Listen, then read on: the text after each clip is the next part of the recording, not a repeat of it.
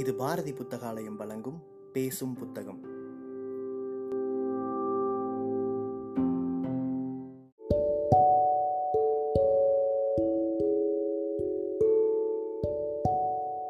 Book day இணையதளத்தின் மூலமாக முன்னெடுக்கப்படும் வாசகர்களுக்கான வாசிப்பு போட்டியில் தேர்வான சிறுகதையை கேட்க இருக்கிறீர்கள்.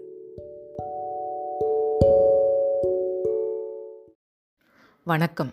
பேசும் புத்தகம் நிகழ்விற்காக வே இறையன்பு ஐஏஎஸ் அவர்கள் எழுதிய அழகோ அழகு சிறுகதை தொகுப்பிலிருந்து நேர்மை என்னும் சிறுகதை வாசிப்பது பானுரேகா. அரங்கத்தில் அதிகம் பேர் இல்லை ஆனால் இலக்கிய உலகமே திரண்டிருப்பது போன்ற பிரம்மையுடன் எல்லோரும் பேசினார்கள்.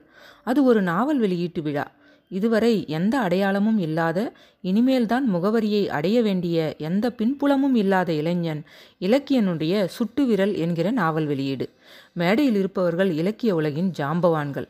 இப்போதெல்லாம் இலக்கிய கூட்டத்திற்கு யார் வரப்போகிறார்கள்?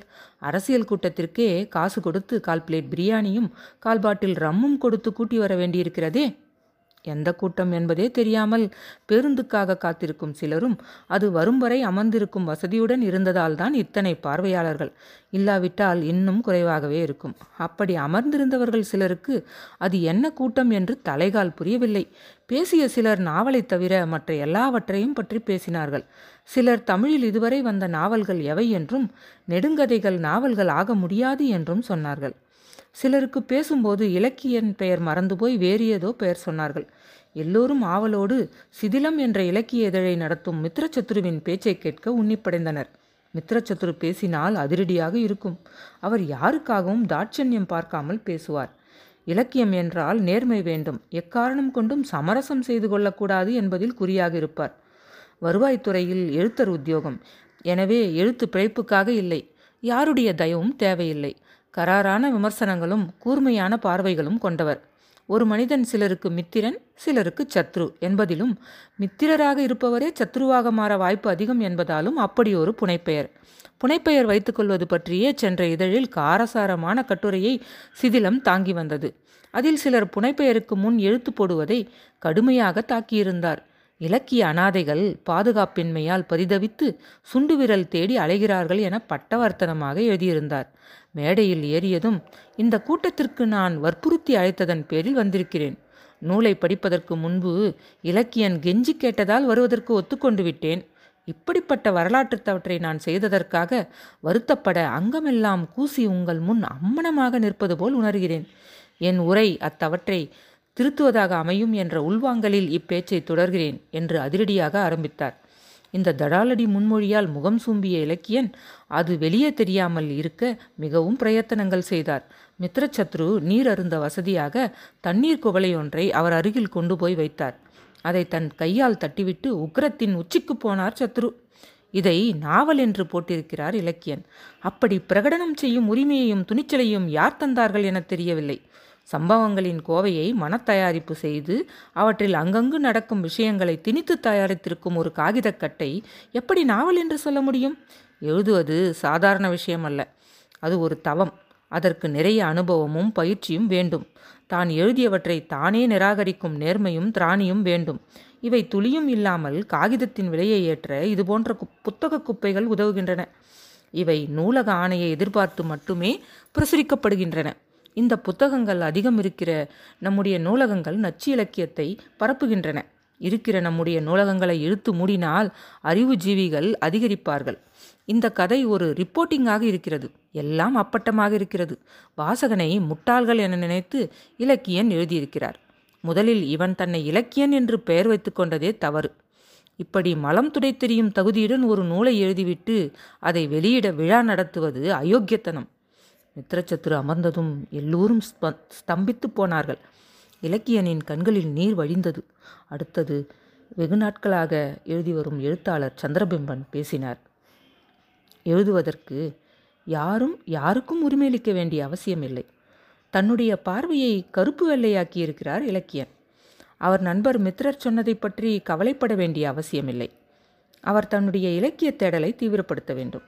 அதற்கான வைராகியத்தை வளர்ப்பது அவசியம். இந்த நாவலை நான் படித்து பார்த்தேன். நல்ல முயற்சி. கன்னி நாவல் என்கிற முறையில் இது பாராட்டப்பட வேண்டிய நூல். எது ஒப்பற்ற கதை என்பதை காலம் தீர்மானிக்க வேண்டும். காப்கா எரித்துவிடச் சொன்ன விசாரணை இன்று அவர் பெயரைச் சொல்லிக் கொண்டிருக்கிறது. எனவே தளராமல் இலக்கியன் மேலே எழுதிச் செல்லட்டும். மித்ரசத்ருவின் பேச்சால் நிலைகுலைந்து போயிருந்த கூட்டம் சந்திரபிமனுடைய பேச்சால் ஆறுதல் அடைந்தது. அரங்கம் கைத்தட்டியது. இலக்கியன் கண்கள் பணித்தன. தான். பிதாமகராக மதிப்பவர் இப்படி பேசியது மித்ரசத்ருவிற்கு பிடிக்கவில்லை என்பதும் அசூயையாக இருந்தது என்பதும் அவருடைய முகம் போன போக்கிலிருந்து தெரிந்தது. உடனே அங்கிருந்து யாரிடமும் சொல்லிக்கொள்ளாமல் விற்றென்று வெளியே போய்விட்டார். அடுத்த மாத சிதிலம் இதழில் பொறுக்கி என்கிற பெயரில் ஒருவர் இலக்கிய நேர்மை என்னும் தலைப்பில் ஒரு கட்டுரை எழுதியிருந்தார். தரமற்ற நூல்களை பாரபட்சம் காட்டாமல் சுட்டிக்காட்டும் பண்பு வேண்டும் என்றும் சந்திரபிம்பன் சுய முன்னேற்ற பேச்சாளராக மாறி வருகிறார் என்றும் கடுமையான விமர்சனங்கள் முன்வைக்கப்பட்டிருந்தன. இதை நிச்சயம் மித்ரசத்ருதான் எழுதியிருக்க வேண்டும் என உணர்ந்தார் திரு சந்திரபிம்பன். அவர் முகத்தில் லேசான புன்முறுவல் வந்தது. அவர் எழுந்து நின்று பேச ஆரம்பித்தால் பயபக்தியுடன் வாயை திறந்து கேட்கும் இலக்கிய ஆர்வலர்கள் திரண்டிருந்த காலம் ஒன்று உண்டு. அந்த கம்பீரம் தொலையாமல் மென்மையையும் காலம் அவருக்கு முதிர்ச்சியின் மூலம் வழங்கியிருந்தது. முப்பது வருடங்களுக்கு முன்பு இப்படி நேர்ந்திருந்தால் இந்நேரம் சிங்கம் போல பிடரி மயிர் சிலிர்க்க கிளம்பியிருப்பார். ஆனால் இப்போது இப்படிப்பட்டவை சின்ன புன்னகைக்கு மாத்திரமே லாயக்கான சிறுகுறிப்புகள். பல நேரங்களில் தங்களால் பெற முடியாத புகழையும் தோரணையையும் இவர் மாத்திரம் பெற்றுவிட்டாரே என்ற ஆதங்கத்தாலும் அங்கலாய்ப்புகளாலும் எழுபவை அவை என்பது அவருக்கு தெரியும். மேன்மையை பற்றி எழுதிவிட்டு பெருந்தன்மையை பற்றி கதைத்துவிட்டு முகத்தை புதை மணலில் புதைத்துக் கொள்கிறார்களே என எண்ணி எண்ணிக்கொள்வார். தாழ்வாரத்தில் அமர்ந்து வெளியே சாரலாய் பெய்து கொண்டிருந்த மழையை தரித்து கொண்டிருந்தார் சந்திரபிம்மன் பறவைகள் மரக்கிளைகளில் அமர்ந்து மழையில் சிறகுகளை குறுக்கி அமர்ந்திருந்தன. தன்னுடைய எழுத்துக்களை காட்டிலும் மேன்மையானவையாய் அவற்றின் நம்பிக்கை அவருக்கு பட்டது. அவற்றின் திட உள்ளம் மனிதர்களுக்கு இல்லையே. அப்போது அவருடைய உதவியாளர் வந்து சார் உங்களை பார்க்க மித்ரசத்ரு வந்திருக்கிறார் என்றார். அவர் மட்டும் வந்திருக்கிறாரா? இல்லை வேறு யாராவது கூட வந்திருக்கிறார்களா? அந்த கேள்விக்கு பொருள் உண்டு. தனியாய் வந்தால் ஒரு மாதிரியும் வேறு நபரோடு வந்தால் இன்னொரு மாதிரியும் இருக்கும் மித்திரச்சத்ருவின் பேச்சு. தனியாகத்தான் வந்திருக்கிறார். சரி அந்த துண்டை கொஞ்சம் எடுத்து வா. நெஞ்சை போர்த்தி கொண்டு அவரை மேலே வரச் சொல். வந்த மித்ரு அவர் முன் பவ்யமாக அமர்ந்தார். எப்படி இருக்கே? சிதிலம் வந்துக்கிட்டு இருக்கு போல? ஆமாம் சார். இந்த பக்கமாக வந்தேன் உங்களை பார்த்துட்டு போகலாம்னு வந்தேன். என்ன விசேஷம்? எனக்கு நீங்கள் ஒரு உதவி செய்யணும். நான் வருவாய்த்துறையில் வேலை செய்கிறேன்னு உங்களுக்கு தெரியுமே. ஆமாம் என்னை மாவட்டத்தினுடைய மூளையில் தூக்கி போட்டிருக்காங்க. எங்கள் மாவட்ட கலெக்டருக்கு உங்களை ரொம்ப பிடிக்கும். உங்களை போன மாதம் சென்னைக்கு கலெக்டர் கான்ஃபரன்ஸிற்கு வந்தப்போ நேரில் பார்த்துட்டு போனாரே அவரு தான் அவர் செய்தித்துறையில் இருக்கும்போது இலக்கிய மலர் கொண்டு வந்தாரே. அப்போ கூட உங்கள் சிறுகதையை வாங்கி போட நேர்லேயே வந்து பார்த்தாரே அவர் தான் ஓஹோ. ஆமாம் சார். என்னை மாற்றிட்டா என்னுடைய இலக்கிய பணி ரொம்ப பாதிக்கப்படும். நீங்கள் ஒரு வார்த்தை சொன்னீங்கன்னா அதை கேன்சல் பண்ணிடுவார். எனக்காகவும் இலக்கிய உலகத்துக்காகவும் தான் இந்த மாதிரியான எதிர்பார்ப்பு. வந்திருப்பது சிபாரிசுக்கு. அதில் எவ்வளவு கித்தாய்ப்பு பார் என்று சிரித்து கொண்டார். அவர்கள் என் இலக்கிய பணியில் தலையிடாதது மாதிரி நானும் அவர்கள் அரசு பணியில் தலையிடுவதில்லை. கலெக்டருக்கு என்னுடைய பங்களிப்பை பற்றி தெரிந்திருக்க வாய்ப்பில்லை. நீங்கள் சிபாரிசு செய்ய வேண்டும் என்றில்லை. அவரிடம் என்னை பற்றி ஒரு வார்த்தை சொன்னால் கூட போதும். சிறிது நேரம் கண்களை மூடி யோசித்தார்.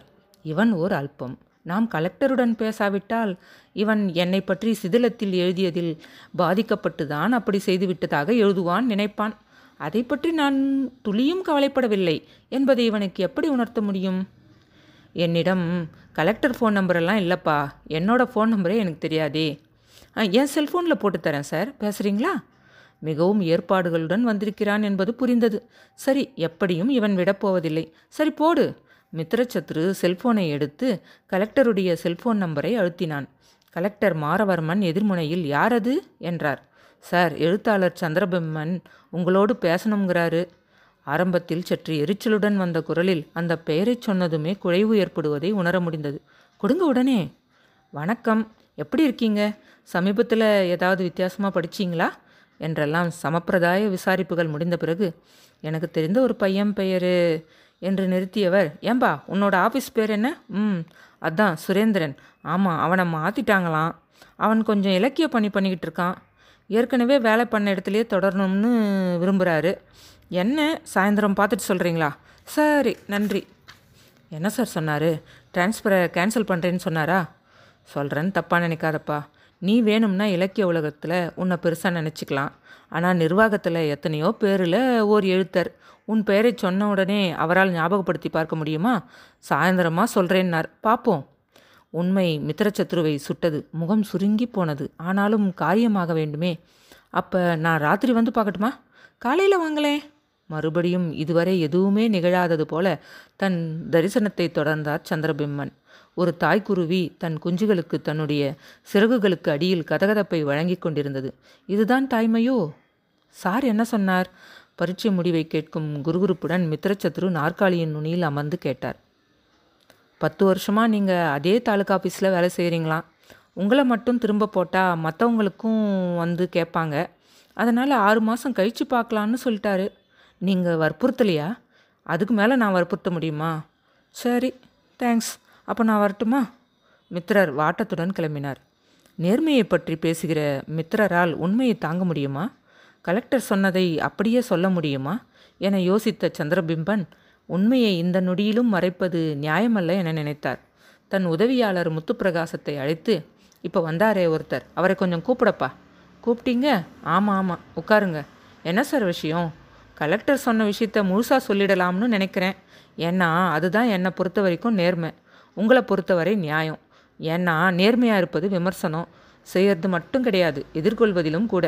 கலெக்டர் நீங்கள் ஒழுங்காக வேலையே செய்கிறதில்லன்னும் ஆஃபீஸ்க்கு அடிக்கடி லீவ் போடுறது முக்கியமானவங்க வரும்போது விஐபி விசிட் வரும்போது இலக்கிய கூட்டம்னு போயிடுறதாகவும் அதனால் பணி பாதிக்கப்படுறதாகவும் சொன்னார். உங்கள் பேரை கேட்டாலே தாசில்தாருங்க பதறுவதாகவும் தாம்பரம் தாலுக்காவில் நிறைய பணி இருக்கிற அங்கே அலுவலக நேரத்தை தாண்டி வேலை செய்கிற பணியாளர்கள் தான் தேவை. சட்டம் பேசுகிறவங்க தேவையில்லை என்றும் சொன்னார். நான் உங்கள் புனைப்பெயரை சொன்னதும் ஓ அவரா? அவரை பற்றி கேள்விப்பட்டிருக்கேன் அப்படின்னு சொன்னார். மித்திரச்சத்ரு இதை எதிர்பார்க்கவில்லை. உங்களை விட வயதில் மூத்தவன் பல ஆண்டுகள் வாழ்வின் மேடு பள்ளங்களை நுகர்ந்தவன் என்ற காரணத்தால் ஒரு யோசனையை சொல்ல விரும்புகிறேன். எழுதுவது ஒரு வெளிப்பாடு. அதையே நாம் கூடுதல் தகுதியாக நினைத்து கொள்ளக்கூடாது. இன்னும் சொல்லப்போனால் எழுதுவது ஒரு வகையான தகுதியின்மை கூட. நாம் நினைத்த மாதிரி வாழும் உரிமையை அது பறித்து கொள்கிறது. நாம் எழுதுகிறபடி வாழ்கிறோமா என்று மற்றவர்கள் எட்டி பார்ப்பதற்கு ஏதுவாக நாமே நம்முடைய ஜன்னல்களை திறந்து வைத்து விடுகிற முன்மொழிவு அது. உங்களுக்கு சோறு போடுகிற பணியில் ஒழுங்காக பணியாற்றுவதுதான் முதலில் நாம் கடைபிடிக்க வேண்டிய நேர்மை. அலுவலக நேரத்தில் கோப்புகள் குவிந்து கிடக்க இலக்கிய பணி பார்ப்பது உச்சபட்ச நேர்மையின்மை. இலக்கிய நேர்மை என்பது ஒரு அபிப்பிராய பேதம் மட்டுமே. நன்றாக இல்லாத ஒன்றை சிறப்பாக இருக்கிறது என்று சொல்லிவிட்டால் ஒன்றும் ஆகாது. மக்களுடைய வரிப்பணத்தில் சம்பளம் வாங்குகின்ற நாம் அந்த ஒவ்வொரு ரூபாய்க்கும் அக்கவுண்டபிளாக இருப்பது நம் கடமை. நேர்மை என்பது இலக்கியத்தில் மட்டும் இருந்தால் போதாது. அது எல்லாவற்றிலும் இருக்க வேண்டிய அடிப்படை பண்பு. உன்னை காட்டிலும் அதிக மனக்கஷ்டம் உன்னை பற்றி கலெக்டர் சொன்னபோது எனக்கு ஏற்பட்டது. இதனால் நீ மாறிவிடப் போகிறாய் என நான் எதிர்பார்க்கவில்லை. ஆனால் இப்படியே உன் காலம் போகும் என சொல்ல முடியாது. அரசு இயந்திரத்தின் பற்கள் சில நேரங்களில் அசுரத்தனமாக மேலே விழுந்து அரைக்க ஆரம்பித்து விடலாம். எனவே முதலில் உன் பணிக்கு நேர்மையாக நடந்து கொள்ள முயற்சி செய். என்னை சுய முன்னேற்ற பேச்சாளர் என எழுதியிருந்தீர்கள். உண்மைதான் நான் சுயமாக முன்னேறியவன். நான் எழுதிய முதல் புத்தகத்தை படித்தால் இப்போது வெட்கம் பிடுங்கி தின்கிறது. அப்போது அதை யாராவது இது மலம் துடைக்கத்தான் பொருந்தும் என எழுதியிருந்தால் என் முன் நீ வந்து அமர்ந்திருக்க முடியாது. அதை அப்போது ஒரு இலக்கியவாதி பாராட்டினார். அதுதான் எனக்கு உந்துதலாக இருந்தது. சுட்டுவிரல் நாவலை பற்றி உன்னைவிட கடுமையாக பேச என்னால் முடியும். ஆனால் இலக்கியன் துளிரிலேயே கருக நான் விரும்பலை. அவனிடம் ஒரு சந்திரபிம்பன் ஒளிந்திருக்கலாம் அல்லவா நீ வளர வேண்டியவன். அதனால்தான் இவற்றையெல்லாம் பேசுகிறேன். வேறு யாராவது இருந்தால் இப்படியெல்லாம் பேச மாட்டேன் இலக்கிய மேம்பாடு என்பது ஒரு புழுவை கூட நமக்கு சமமாக பாவிக்கிற உள்ளம்தான். மற்றவர்களை காட்டிலும் நாம் உயர்ந்தவர்கள் என எண்ணுவது எந்த வகையிலும் இலக்கிய உள்ளமாகாது. எப்போதுமே புத்தக வெளியீட்டு கூட்டம் விமர்சன கூட்டம் அல்ல என்னும் அடிப்படை உண்மையை நீ உணர வேண்டும். மித்ரச்சத்ரு இறுக்கமாக அமர்ந்திருந்தான். அவன் இதுவரை இவ்வளவு பகிரங்கமான விமர்சனத்தை எதிர்கொண்டிருக்க மாட்டான். அதற்கு பிறகு முத்து தேநீர் கொண்டு வர இருவரும் பருகினார்கள். மௌனம் ஐந்து நிமிடம் நீடித்தது. சரி நான் வருகிறேன் சார் என கிளம்பினான் மித்திரர். அவனிடம் இவ்வளவு வெளிப்படையாக பேசுவதை தவிர்த்திருக்கலாமோ? அவனை அதை எப்படி எடுத்துக்கொண்டான் என்பதை சிதிலம் இதழை பார்த்துதான் தெரிந்து கொள்ள வேண்டும். ஒருவேளை சிதிலத்தில் மாரவர்மன் தொடுத்த இலக்கிய மலரை அவன் கிழி கிழி என கிழித்தாலும் கிழிக்கக்கூடும். பொறுத்துத்தான் பார்க்க வேண்டும். நன்றி.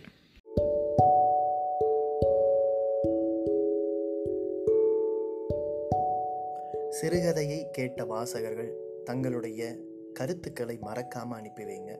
புக் டே இணையதளம் மூலமாகவோ அல்லது நாங்கள் கொடுத்துருக்கிற வாட்ஸ்அப் எண் மூலமாகவோ அல்லது எங்களுடைய சமூக வலைத்தள பக்கங்களின் மூலமாகவோ உங்கள் கருத்துக்களை மறக்காமல் தெரிவிங்க. கருத்துக்களின் அடிப்படையில் தேர்வாகும் சிறந்த வாசிப்புக்கு பரிசளிக்கப்படும்.